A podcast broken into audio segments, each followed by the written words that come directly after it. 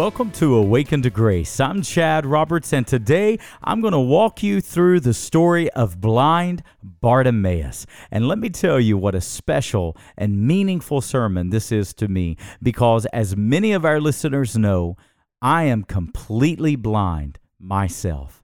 And when I listen to the story of blind Bartimaeus, oh, my friends, let me tell you, oh, how I can relate with him. And I think when we pull the principles, when we extract from God's word today the timeless truth and the life changing principles, well, I believe you're going to relate with blind Bartimaeus just as much. I'm so thankful that you're listening today. Have you downloaded my free mobile app?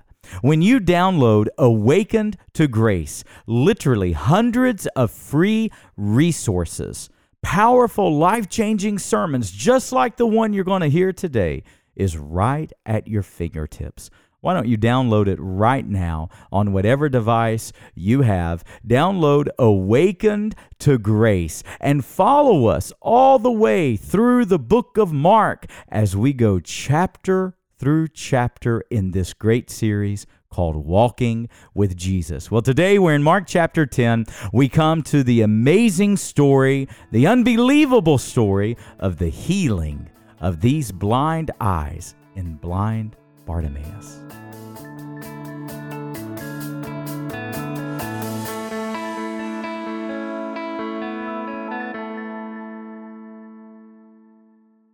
I'm so excited to speak today because I feel very close to the man I'm going to introduce you to out of Scripture today. I feel so close to him. I feel like he's been part of my life for many years now, and his name is Blind Bartimaeus. I'm so excited to speak on Blind Bartimaeus because I fell in love with his story many years ago. As a matter of fact, there is a portrait that hangs in our auditorium. It hangs over here to your left, to my right. And you know, I owned a Christian bookstore back many years ago before Sadie and I were married, and I carried portraits in that bookstore. And one of the paintings that I carried that I wanted to put inside the church, having no idea that one day I would go blind, was this portrait.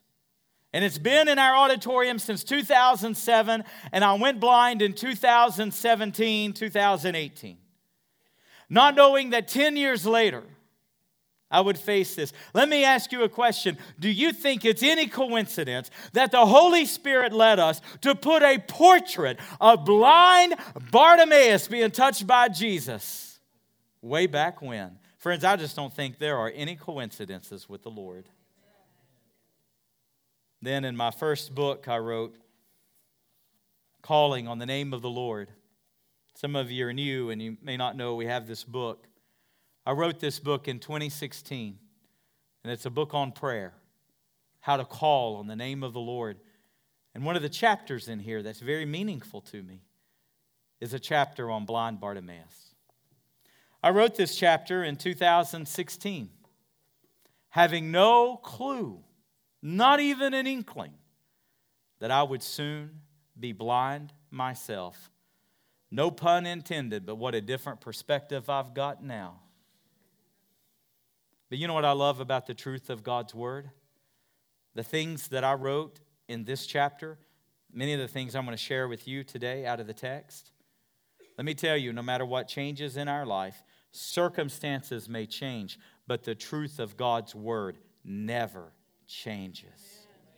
And what was true with eyesight is true without eyesight. Amen. So today I want you to go with me, Mark chapter 10. You know, Mark 10 is very interesting, and I wish I had two or three weeks just to walk through the whole chapter with you. I wish we had the time to pick it apart. And of course, uh, there, God willing, are many more years to preach through the book of Mark, but for our purposes of this current series and for our purpose in the season that the Lord has us in, we are going to only examine verses 46 to 52. However, the entire chapter is quite intriguing. There are two things I want to extract from the chapter that I'll share uh, the second one in just a bit when, we, when, it, when it's relevant to the text. But I first want you to know where we are in the book of Mark. Remember, last week we were at the Mount of Transfiguration. And then this week we are what the Bible calls east of Jordan. Now, why are the geographical locations important for us to understand in the Gospels? It's because it gives us the context of what's being said. So, for example, right off the bat in chapter 10, the Pharisees are going to question Jesus concerning divorce. Why do they question him here?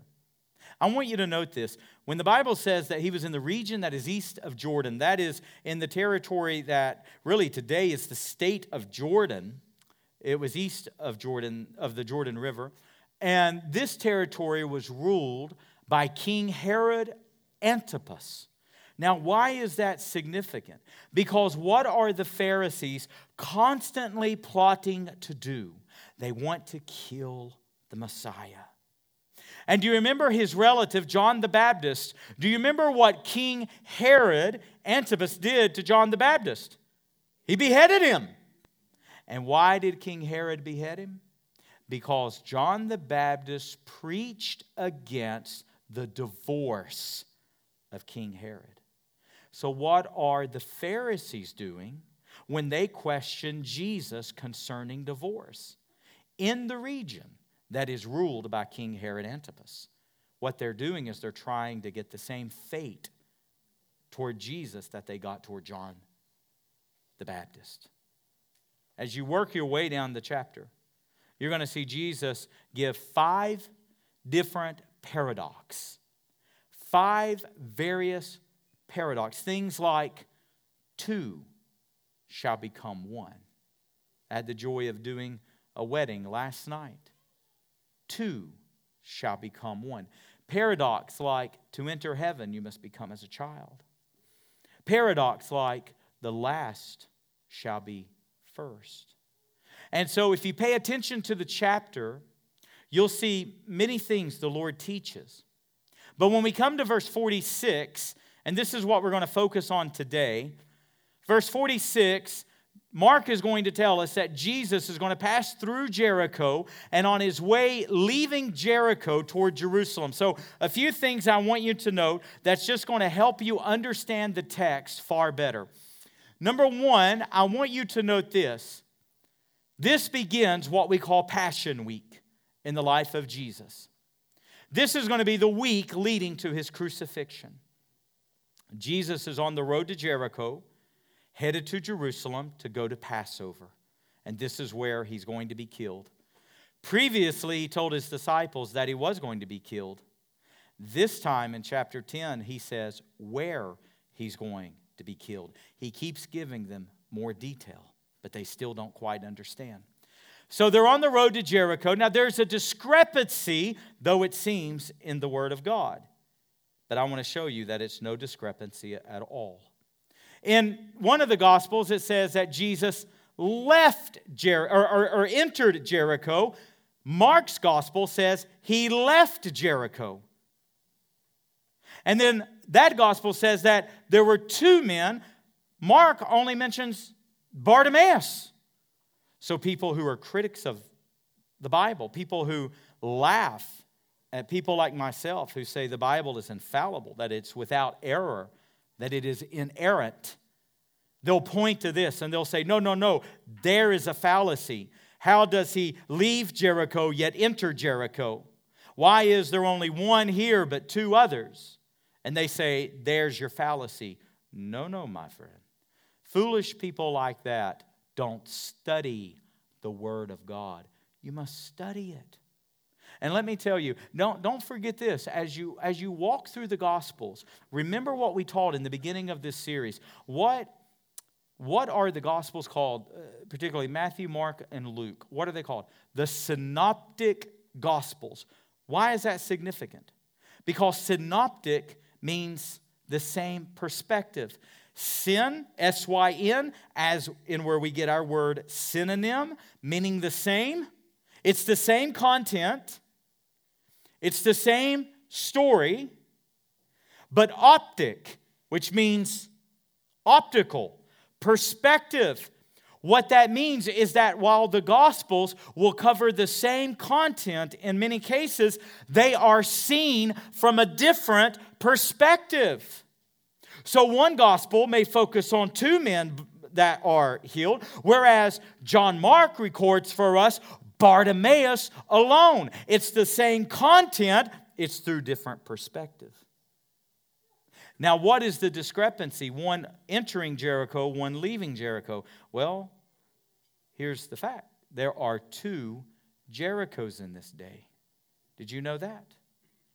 There are two Jerichos one mile apart. There is the old historical Jericho where the walls fell and Joshua had his mighty conquest in Joshua 6.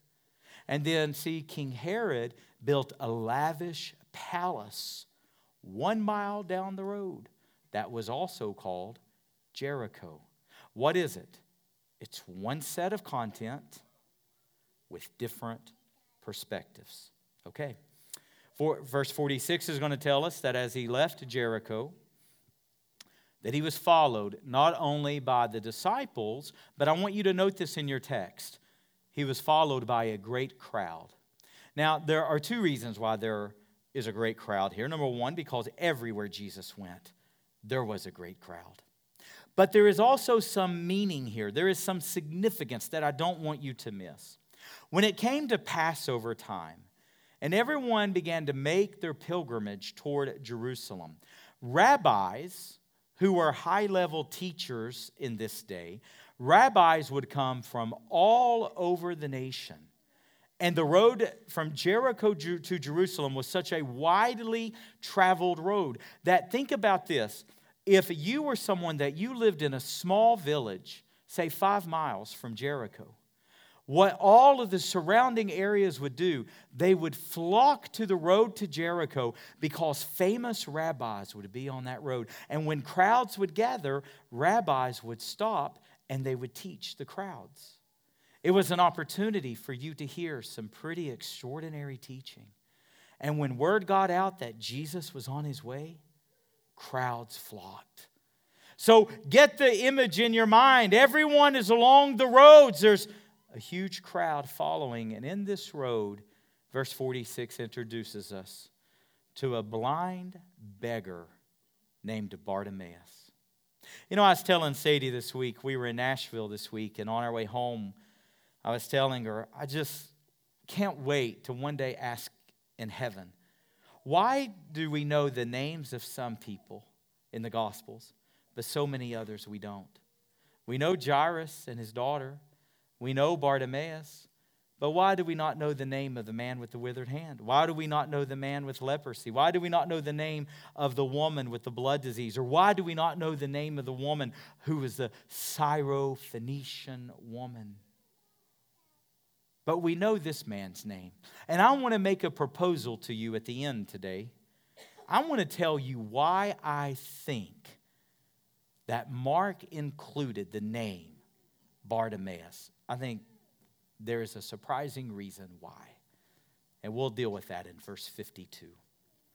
So we get introduced. There's a blind man. He's on the side of the road. Not only is he there, I think, because he wanted to hear some teaching, but in reality, he's there to get alms. He's there with ready to ask for charity, ready to ask for help. You talking about feeling like a blind beggar myself? That's how I feel every Sunday when I take my, my massive empty coffee cup to the coffee bar. I feel like a blind beggar. Which one's Jamaican? Which one's breakfast blend? so here we are. I want you to go with me in your mind's eye. Here we are, we're on the dusty road from Jericho to Jerusalem and there's a big crowd. But you know what I love? Jesus knew who Bartimaeus was. And I want you to know that in whatever crowd today, Jesus knows exactly who you are. And He knows your needs. He knows what you're facing in life. He knows what you're afraid of right now. He knows what you're questioning. He knows what you're worried about. He knows what you're anxious over. Let me tell you, no matter how big the crowd is, Jesus knows exactly who you are. It's interesting, the next verse, verse 47, it says that when Bartimaeus heard that Jesus of Nazareth was there. Oh, I love that. When he heard about Jesus of Nazareth, let me tell you my heart for this church. I am so thankful for our property. I'm so thankful for our auditorium. I'm, uh, look, I hope you guys are enjoying the new the new, eh, you know, our men worked so hard installing uh, this incredible media this weekend, and, and everyone just says it looks amazing. And, and I hope that you appreciate the advancements. I hope you appreciate the outreaches. I hope you appreciate the work that goes into furthering the kingdom of God that this church does. But let me tell you, at the end of the day, do you know what my greatest desire is? My greatest desire is not to fill every chair. My greatest desire is not to fill up a bank account. My greatest desire is not to have the most slick technology. My greatest desire is that people who are hurting in this city would hear that Jesus is here. Amen. That's the desire. And when people who are hurting, when people that are broken will find out, when they hear that Jesus is in this building, oh, my friend, we won't have room enough to contain it. Amen. Hallelujah. We had a marriage that was on the marriage conference with us. And she was telling me that at a time when they were separated and in, a, in the throes of divorce, she would drive by this church and we had a massive sign on our church, a big banner, and it said, Save your marriage. And she said, I would drive by and I would feel the conviction of the Holy Spirit. And now they're here, and now they serve, and now they're on the marriage conference. Amen. Hallelujah. Oh, it's our aim. Ah. I mean, the Bartimaeus is of our city here that Jesus is near. Oh, there's nothing greater. And he heard that Jesus of Nazareth. Oh, you ought to just circle that phrase. Because let me tell you, there's power in that name. Amen. And what did he do? Oh, yeah, there's going to be a lot of circling in your Bible today. You ought to circle this. Do you know what he did? He cried out. Amen. Hallelujah. You know why I love that he cried out? Because let me tell you what Jesus is attracted to. He's attracted to people who are desperate for help. He's attracted to weakness. Did you know that? He's repelled by pride, but he's attracted to weakness. When you offer the Lord your weakness, you're offering God something that He doesn't have weakness. And that's when He takes your weakness and He gives you His strength. Amen. Don't you be ashamed of your weakness today. Don't you be ashamed to walk in here and let tears flow. Don't you be ashamed to walk in here and lay your burdens on the altar. Don't you be ashamed to tell the Lord all that's going on in your life. Amen. He is attracted to people who are desperate, and He repels those who act like they got it all together. This man cried out. Oh, have you ever cried out to the Lord? Are you talking to everybody but Him?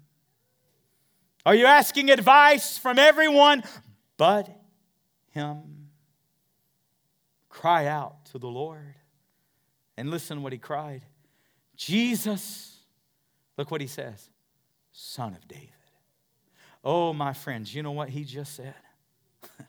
you remember the last time in Mark we heard that term, son of David, it wasn't from the Pharisees. And it wasn't from the scribes or the Sadducees or the chief priests or even from the professional Christians, the disciples. You know who the last person we heard call him son of David? It was that wonderful Syro-Phoenician woman. it was that Gentile that had no hope in this world. Amen. But yet she said, Jesus, son of David. What is that? Friends, that's a messianic title for the Lord Jesus Christ. You know what this blind man's saying? This blind man is saying, I know you are who you say you are. Amen. And let me tell you who God's looking for today. He's not looking for professional Christians. You may be listening today and you may feel like the least among everybody. But let me tell you, when you believe that God is who He says He is, let me tell you what it does it activates your faith. Amen. And this man had more faith on the side of this road than anyone. And his faith was activated. Hallelujah. I want a faith that's active. I want a faith that believes God. I want a faith that believes that God is exactly who God says He is. And God will do what God says He will do. That's the kind of faith I want. And that's the faith this man had. My, my, my. Jesus, son of David, have mercy on me. And I want you to look at what this crowd did. Oh. Now, I told you back in chapter 2. You remember back in chapter 2 with the paralytic man? Who the crowd was so big they wouldn't let him get to Jesus? They had to climb up the staircase, onto the roof, take the roof apart, and lower him just to get him Jesus because that crowd was nothing but a hindrance and nothing but a roadblock. Let me tell you, Jesus was never impressed with crowds, never once. And the church ought not be either. Amen? Let me tell you what I love about blindness more than anything. I never know how many people I'm preaching to. You know why? Because it don't matter. I'll preach the same no matter how full it is or how empty it is. Don't care. Crowds shouldn't matter. People matter. The individual matters. The blind of Bartimaeus matter. Amen. And so, this crowd, I want you to look what they say to him. They rebuke him, they silence him. Let me tell you, you cannot live based on other people's opinions. If you're somebody that you seek the approval of others, you're going to be mighty disappointed. You cannot seek other people's approval. You cannot care what other people think. Amen? You can't do it. Oh, you can't do it. You got to do what God says. Amen? Let me just share with you my heart right now. You know, on May 1st, we're hosting this mighty day, this healing Sunday. Let me tell you, if I listened to what other people said, we wouldn't be doing a healing Sunday. Because you know how awkward that can be? Do you know how awkward it is? You know, you know how discouraging Satan will, he'll, he'll tell me, You're the craziest thing I've ever seen. You're going to do a healing Sunday when you're blind as a bat. You're going to you're gonna, you're gonna take God at His word when you can't see a thing. Satan will lie. Oh, he's, oh. He'll say, What are you going to do? Lay hands on people and poke them in the eye because you can't see them? You're foolish. You're silly.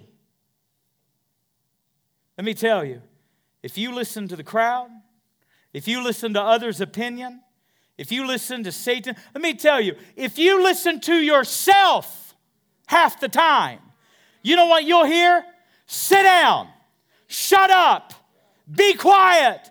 Don't trust God. But no, let me show you what blind Bartimaeus did. You look at it right there in your Bible. When they rebuked him, when they told him to be quiet, you know what he did? The Bible says he cried out all the more. Amen.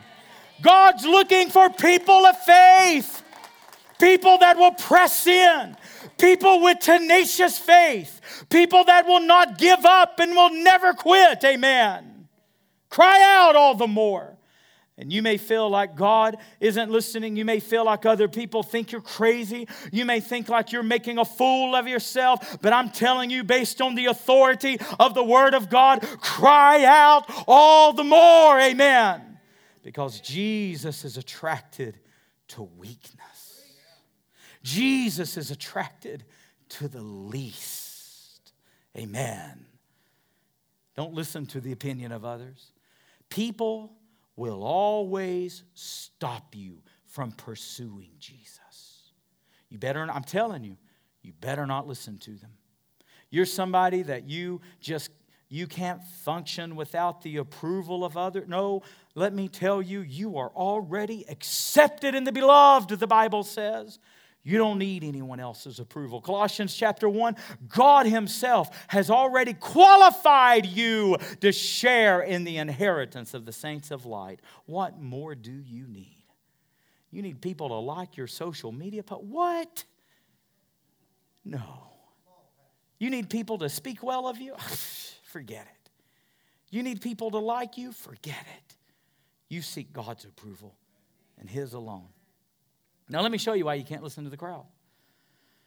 Oh, what verse am I in? i am so excited, I don't even know where I'm at. Where am I? Verse 49? Yeah, okay. Look what happens. Jesus stops. Oh, let me tell you, when you get the attention of Jesus, everything changes. Everything changes. When he walks into the room, nothing's the same. And Jesus stops. Listen, Say amen if you're with me right now. Amen. He's on the road to Calvary. He's began his journey to Jerusalem. But do you know what the faith of a poor, blind beggar does? It halts his itinerary. Whew. Let me tell you, God must be mighty, mighty busy with the events of the world right now, right? But He'll stop for you. Your faith will get His attention. Whew. Boy, it's a good day today, isn't it? Amen. I feel like I'm at a mighty buffet. I'm just savoring the Word of God right now. Now, here's why you can't listen to the crowd. Jesus stops and he calls for him. And I want you to look at what this crazy crowd does. This fickle, crazy crowd.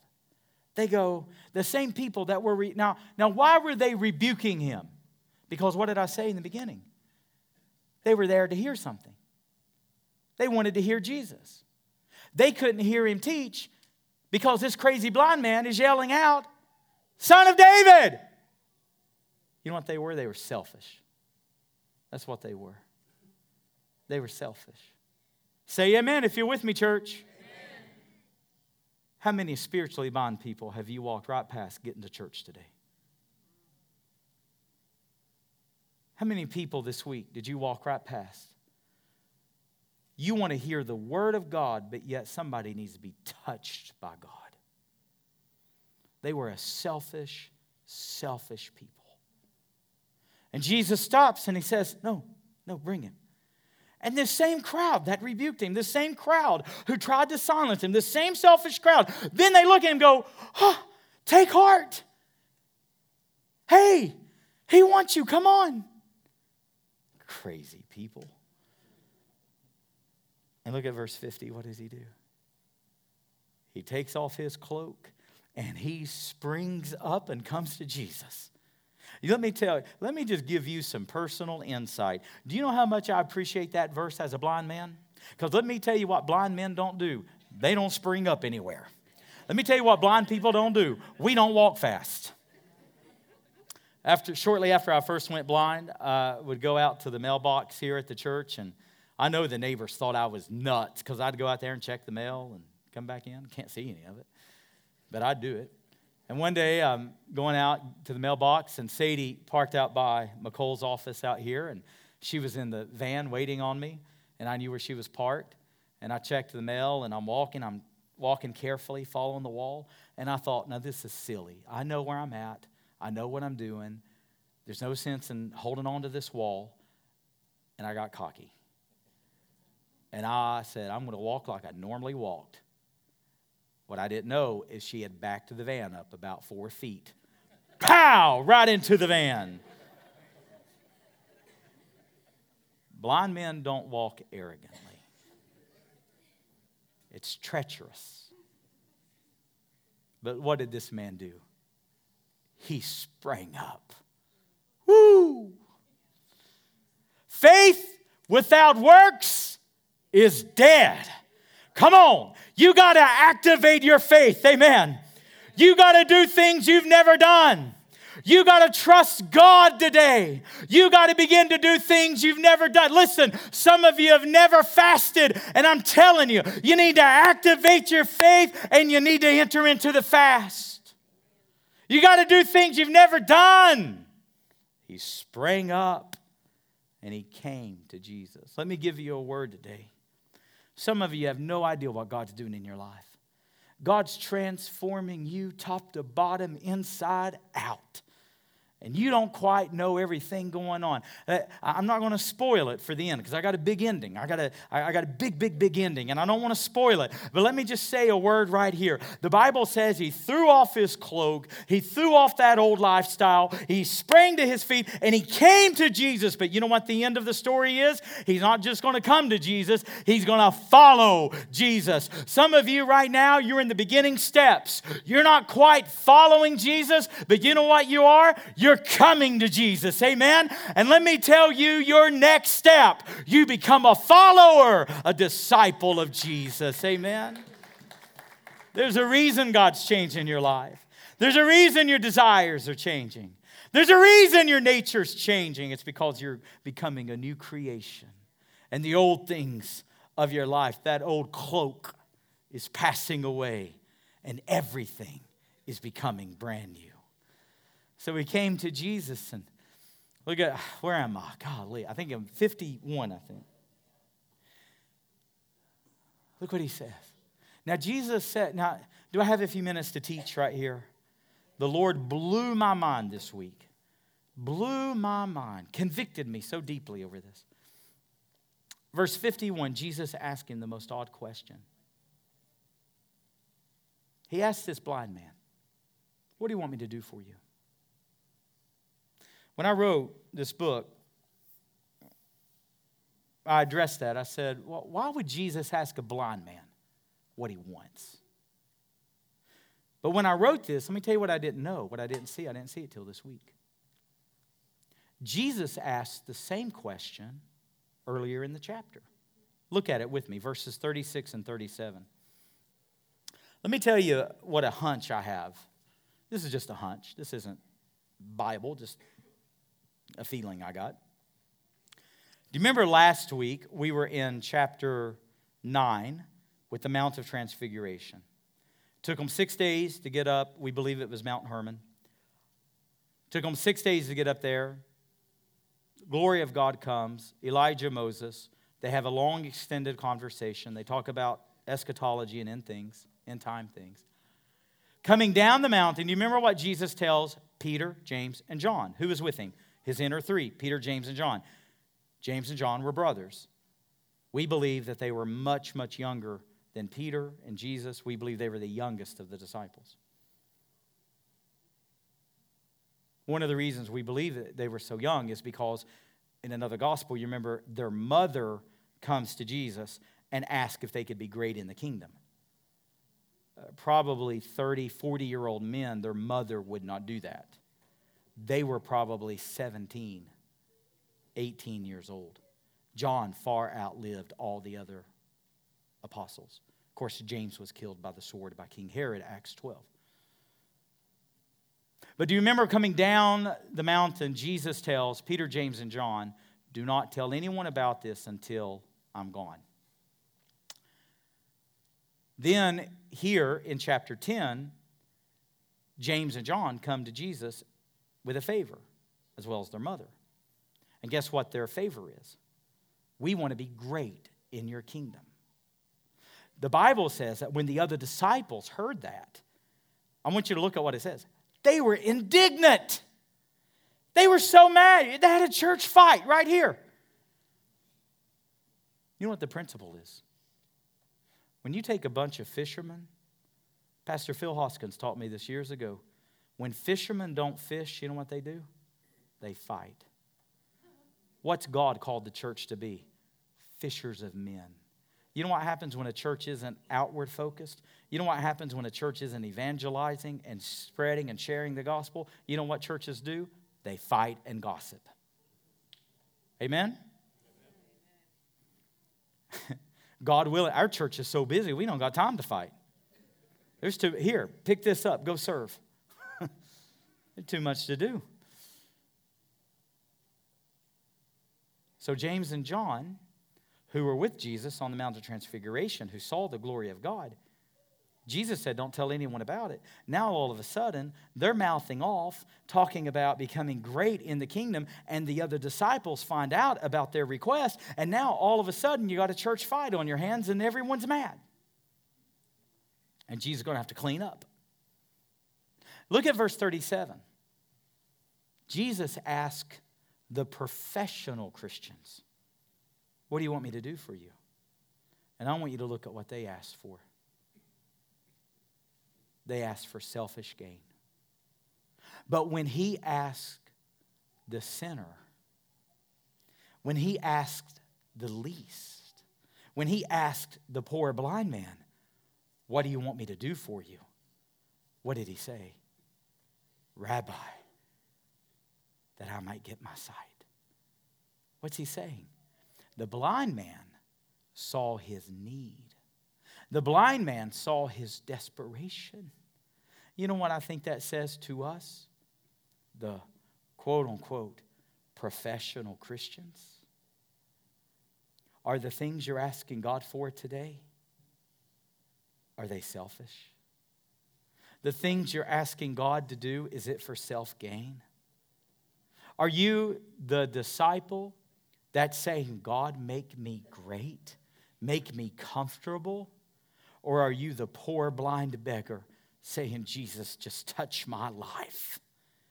Oh, do you see the difference? Verse 52. What a remarkable verse. So, what happens? Jesus says, Go your way. Your faith has made you well. You know what? I, if I had eyesight today and I could write in the margin of my Bible, you know what I would write beside verse 52? I would write, activated faith. This man activated his faith. And what did Jesus say? Your faith has made you well. But there's a principle here that I want to I want you to get before I close today. I don't want you to miss this. Again, a lot of things to circle today, I know, but this is big. What did Jesus tell him? Jesus said, Go your way. You know, I think about that. I thought a lot about it when I wrote the book, but I think about it even now, being blind. What are the things I would want to do now that I can't do with eyesight? What are the things around the house? What's the things with my kids? What, what are the things that work? What, what are the things that I wish I could do that I cannot do with thy sight? And what did it mean when Jesus said, Go your way? It meant, Go back home and go do whatever you couldn't do before. But I want you to watch this. The Bible says immediately. Everybody say immediately. What's that? That's our Greek word ethos. E U T H O S. Ethos. What does ethos mean? Immediately. And it's 45 times in the book of Mark alone. And immediately he regained his sight. But he didn't go his way. I want you to look at what Mark writes. It says he followed him along the way. See, I think that means something very significant. I think that if that meant he simply followed him out of Jericho, I think Mark would have wrote, he followed him out of Jericho.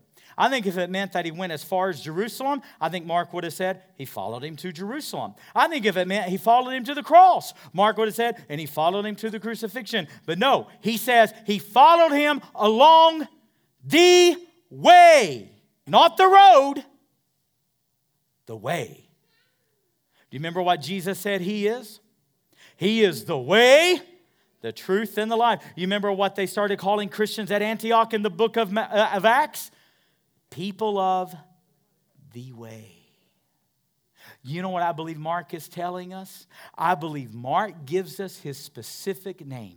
I believe we know his name was Bartimaeus. You know why? Because, now this isn't Bible, this is just my hunch, but I believe that he was there in the upper room on the day of Pentecost when the Holy Spirit fell, and I believe Bartimaeus went on to become a giant. I believe he went on to become a legend. I believe he went on to become a leader in the early church, and I believe that's exactly what Mark meant when he said he followed him, not on the road, but on the way.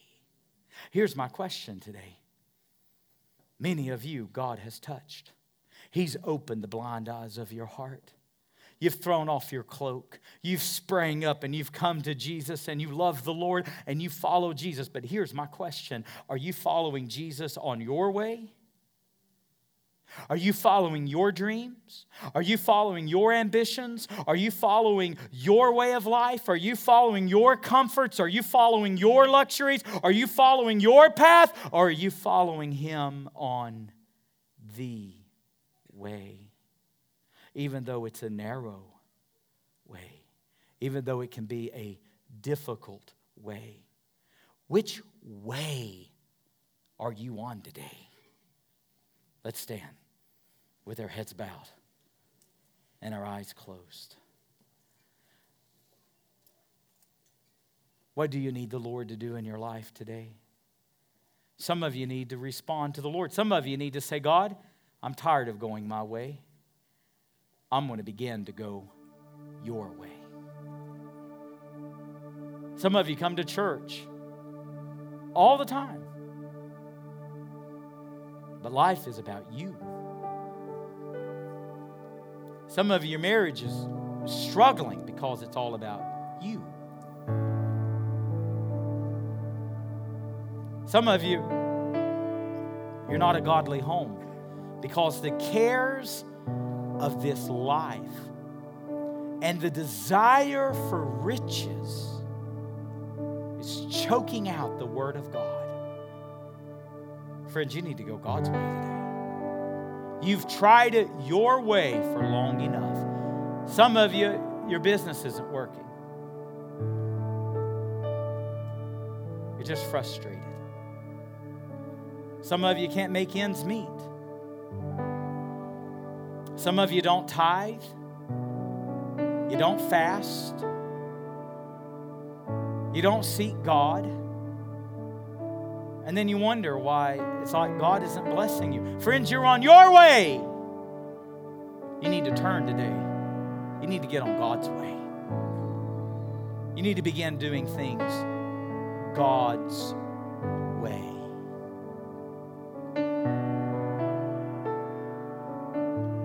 Some of you, God's changing your life right now, and your head is just spinning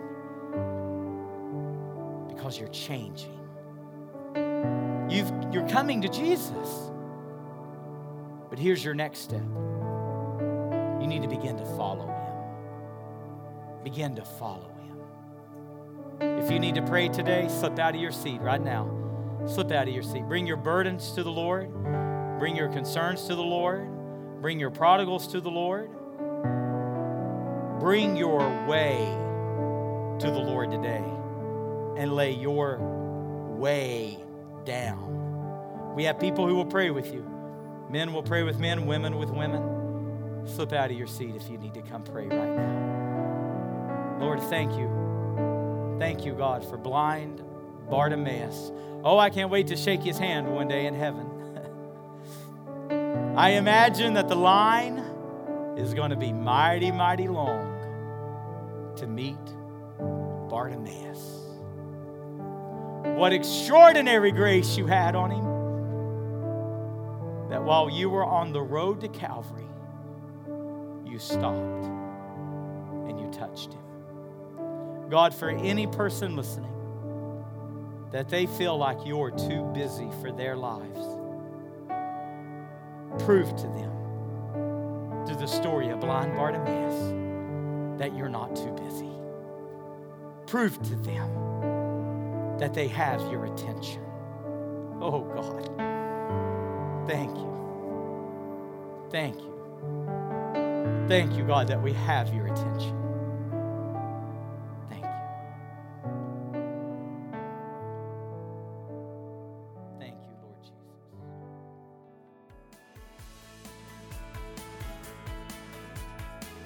If you enjoyed today's broadcast and would like to hear more great content, you can always download our free mobile app, Awaken to Grace, where you can request prayer, find sermons, articles, blogs, music, podcast, as well as support us financially. You can also visit either of our websites at www.preachingchristchurch.com or www.awakentograce.com for more information about our church or our resource ministry.